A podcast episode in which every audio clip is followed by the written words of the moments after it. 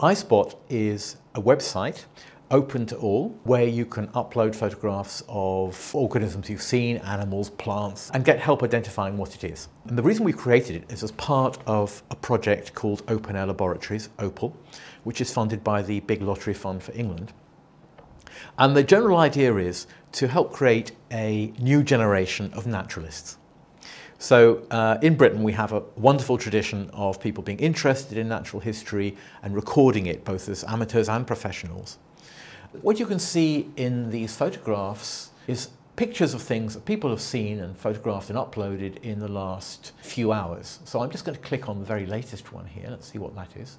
Somebody called Foxy has seen this. It's an ichneumon fly, they think, so they, they, they reckon they know what it is. Down here, they've given the name. This is the, the scientific name uh, because this is actually uh, probably a fly that doesn't have a common name. And the reason names are so important, of course, is that actually, in order to tell somebody about something, it helps to have a name. If I tell you that I've seen uh, a red and black butterfly, uh, it's not as interesting as if I tell you I've seen a red admiral, and then you can say, oh, well, I've seen one of those, and you can look it up in a book, you can Google it, you can do all sorts of things and actually learn about it. So putting names to things is fundamental in natural history, and iSpot is the place to go to get help with putting names to things. We have this thing called confidence. How, how, how certain are you that it is what you think it is? And again, because you know this is a site for everybody, and not everybody is an expert. In fact, nobody is an expert in all species, that's for sure. When you enter the, the name, you can select one of a choice of confidence levels. And here this person has said, it's likely to be this, but I can't be certain. Uh, the top level of certainty is I'm as sure as I can be. Another thing to see is that this, this, this user, Bill Riley, has got an Open University symbol there, and if you hover over it, you can see it says S159 Neighbourhood and Nature. And what that refers to is the fact that this particular user is an Open University student studying our course called Neighbourhood Nature, uh, and using the website as part of that course. So this website is used by students, it's used by members of the general public, and in fact, it's also used by school children, just anybody um, who wishes to use it. Let me show you something that uh, a six-year-old found and posted on iSpot not long ago.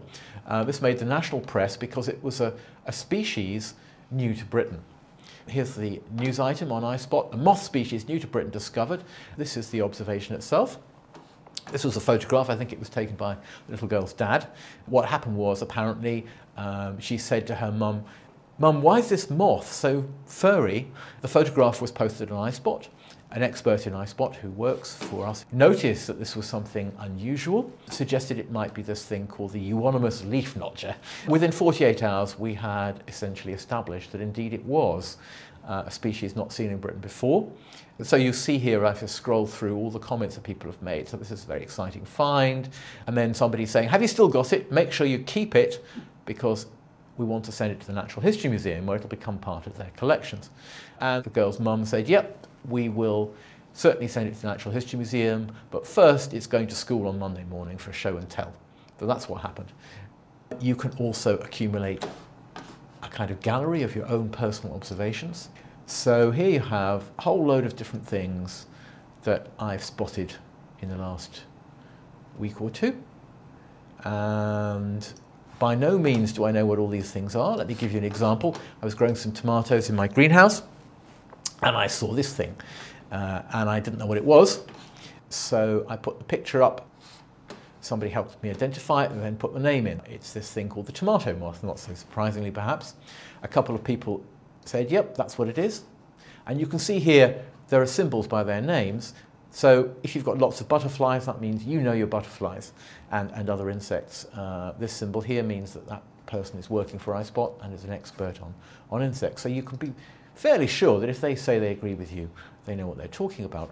And then we've got a couple of nice features here. You see, uh, there's a link to that species on the Encyclopedia of Life.